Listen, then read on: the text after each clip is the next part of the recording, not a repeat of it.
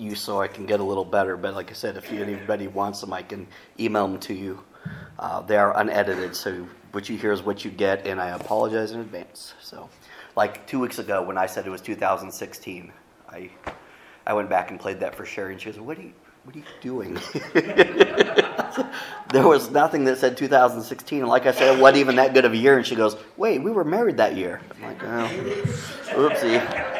I didn't say it wasn't without highlights. I call this one a very personal message. And, um, and perhaps you recall the story that I've chosen for the scripture remember this week, Betty. Uh, Betty, well, I couldn't say 2016, so I might as well call you Betty. Becky read it this morning, at least a portion, but if its entirety, um, you might at least remember the statement from it. It's let, let the one without sin throw the first stone. So I'd like to begin this morning's message by reading this passage to you again in its entirety, but from the message paraphrase, uh, which follows a little more like a story. Okay, so this is from the Gospel of John. It says, Jesus went across to Mount Olives, but he was soon back in the temple again Swarms of people came to him. He sat down and taught them. The religion scholars and Pharisees led in a woman who had been caught in an act of adultery. They stood her in plain sight of everyone and said, Teacher, this woman was caught red handed in the act of adultery. Moses, in the law, gives orders to stone, such persons. What do you say? They were trying to trap him into saying something incriminating so they could bring charges against him. Jesus bent down and wrote with his finger in the dirt. They kept at him, badgering him. He straightened up and said, The sinless one among you, go first. Throw the stone. Bending down again, he wrote some more in the dirt. Hearing that, they walked away, one after another, beginning with the oldest. The woman was left alone. Jesus stood up and spoke to her Woman, where are they? Does no one condemn you? No one, Master. Neither do I, said Jesus. Go on your way. From now on, don't sin. So when we read this story, we often take a few things from it. First, no one was without sin, not even the religious leaders of that time or of this time. And secondly, we see Jesus extend grace and forgiveness to the woman for her sin, even though there was a strong case against her. You know, Scripture says that she was caught in the act of adultery. The message paraphrase that I just read says she was caught red handed. At no time did Jesus ever say what the woman had done was not a sin or was not wrong. He didn't even argue against what the law required to be done in such a case, which was stoning. Last January, I shared a message I titled, Who Am I in His Story? We looked at several parables from the Bible and took a little different approach by viewing each parable, these stories with that come with a lesson. And we looked at them from a different perspective from the various creatures, characters. Remember that. I'd like to do the same thing with this real life case from Jesus' life and teachings. And when we're done, we're going to be going to speculate about what Jesus wrote in the dirt and who it may have been written to. Then we're going to consider what very personal message Jesus would write in the ground for you, not just as a player in this lesson, but as a real life encouraging and teachable moment for you today in light of your current and actual circumstances. You see, the Pharisees, they were part of an ancient Jewish sect. They were distinguished by strict observance of the traditional law and written law, and commonly held to have pretensions about superior sanctity. They're considered to be the originators of today's modern rabbinic Judaism. The Pharisees were experts on the law, and I'm speaking of Old Testament law of Moses, and they believed in a strict adherence to important interpretations of the law as a path to holiness. One source um, that I was reading describes them as moral guardians, the self righteous fun police, it said, who judge others and dictate demand correct behavior. And due in large part to the story that we read this morning, the term Pharisee has become synonymous with the term hypocrisy. This is a rather harsh betrayal because if we were to be completely honest, we were all subject to our own brand of hypocrisy. But from their traditional perspective and stringent beliefs, they would, of course, be skeptical of this man who is drawing attention and the crowds of followers that were going with him. They would be, be wondering about his teachings and wondering and worrying what was he teaching? Was it the law? Was it the law that he was sharing? Was he holding himself to the same, same standards of the law himself? And who appointed this guy from Nazareth to even be a teacher? Personally, I find it interesting that this group of religious elite would lead a woman in front of a crowd, and as the New International Version tells us, they made her stand before the group. This group was made up of religious leaders, teachers, Pharisees, Jesus, and a group of people who'd gathered to hear him speak. I can't help but think that this was done in part to shame the woman. This, of course, would have been the practice of clergy at the time. But thanks to this gift of grace given to us through the sacrifice of Christ himself, we now expect church leaders to be patient, understanding, and non condemning. But you must remember that this new covenant made possible by Jesus had not yet happened, and a vast majority of the world did not know him or why he came. And at most, to him, to them, he was just a prophet. But back to our story. Scripture tells us why the Pharisees brought the woman before Jesus. Again, the New International Version reads this way They were using this question as a trap in order to have a basis for accusing him. You see, anything short of agreeing with the stoning this woman would be contrary to the law and therefore blasphemy. It would also be completely contrary to the teachings that Jesus was imparting to those who gathered to hear him. Thus, the trap. Either the Pharisees would discredit him publicly, or they would have to ha- they would have had a case against him for heresy. So, how would you respond? Do you think this situation would never happen to you? In a literal sense, you're probably correct. However, it is likely that each one of us cares for someone that we may be doing something that may be doing something wrong in the eyes of the Lord. We may hear the voice of the Pharisees telling us that well, we should be the judge and the jury and the executioner against this person who has committed sin with their bad decision or bad decisions. Perhaps you or I that is that person that someone else is thinking of. But in the story, we also have Jesus. We saw through this case that, that Jesus did not consider himself above the law. He still is subject to the same commandments given to all of us. But he also demonstrated an understanding of justice in a way that the world still struggles to grasp. He didn't accuse her behavior, didn't excuse her behavior, nor did he condemn her as a part. Uh, sorry, let me say that again. He didn't excuse her behavior, nor did he condemn her as a person for what she'd done. At first glance, it may seem like Jesus either found a loophole in the Pharisee trap, or perhaps he cleverly dodged it altogether. But if we look at the scenario and also consider what we know about the character of Christ, we see that what he did was perfect and this should serve as yet another example for us to follow. You know, as we look around at the other people in the store, we see the bystanders. In life, we consider a crowd like this just to be a bunch of nondescript people on the sidelines. The Pharisees intended to, to use them as witnesses to the trap, and, in a way, a partner in holding Jesus accountable to the law that he was teaching. You know, the truth is that God also used them as witnesses to the situation instead of a single testimony of a woman who says, A Jewish father saved my life from the Pharisee, we have many more third party people leaving the place and talking about what he had done. And I'd like to think it would change the better because of it.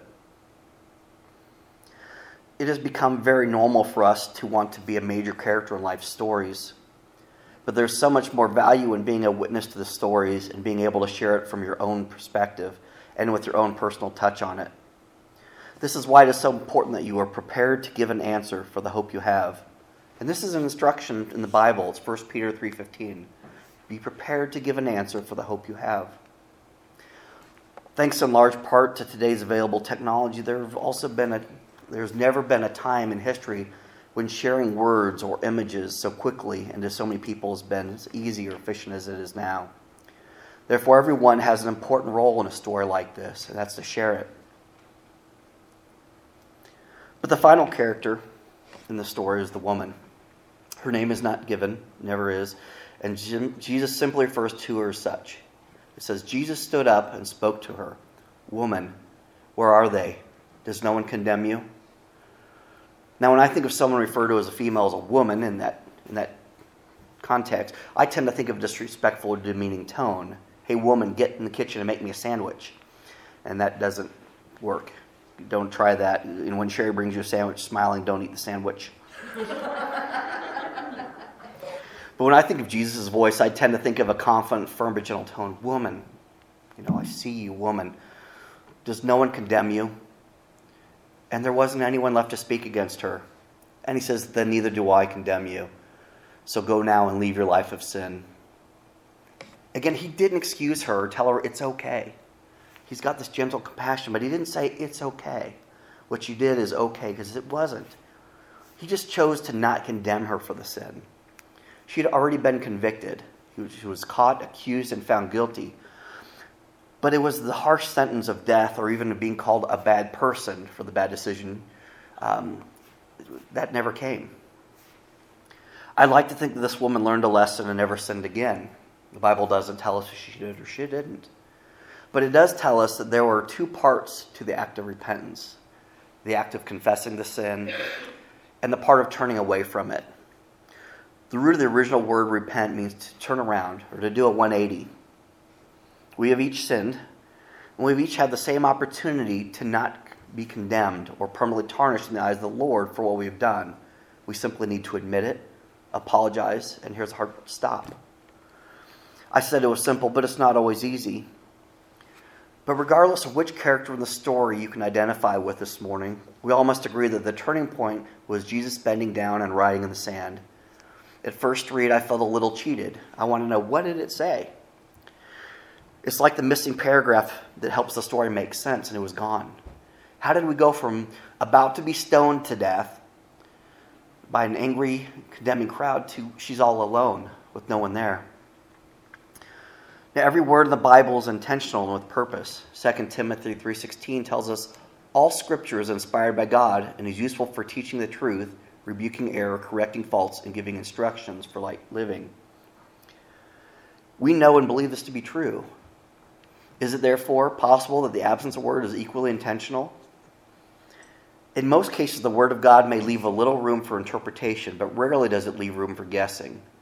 In this case, I believe it may. So, what do you think he wrote? To the Pharisees, do you think he wrote something from the law that held them accountable themselves? To the accusers, do you think he wrote something that they had done wrong, their own sin? To the bystanders, do you think he wrote something of encouragement that surpassed and suppressed their anger and frustration in the situation? So, if you were literally on your knees next to Jesus right now, sharing whatever joy, or sorrow, worry or regret that is on your heart, and he lovingly called you man or woman, brother, sister, but child of God. And then he wrote something very personal to you. What would it be? Would it be well done? Don't stop? Would he say, I've got this? Or trust me? Or I hear you. And that could be either ways. I heard I heard what you said. That's great if we're saying positive things. It's not so great when we're not. Would he say, I understand, or I forgive you, or try again, or seek me? Or if he said, I see you, and how does that make you feel? Does that make you feel good about what you're doing or not so good? Would he say, This isn't what I wanted for you? Or would he say, Take courage? Would he say, Take joy? Would he say, I'm proud of you? Or would he say, You are mine? And all these things are true. But what personal message would He write on the ground for you right now? And as I close this message with a prayer and we take communion this morning, I hope that you will take a moment to ask Him what He has to say to you. And I will hope that you will take a moment to listen.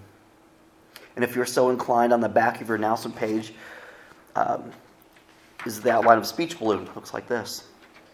If you want, write something there to take with you as you leave this place. But I want you to do is listen, and I want you to remember when you say, God, I need to hear from you, and you listen for what he has to say. Let's pray.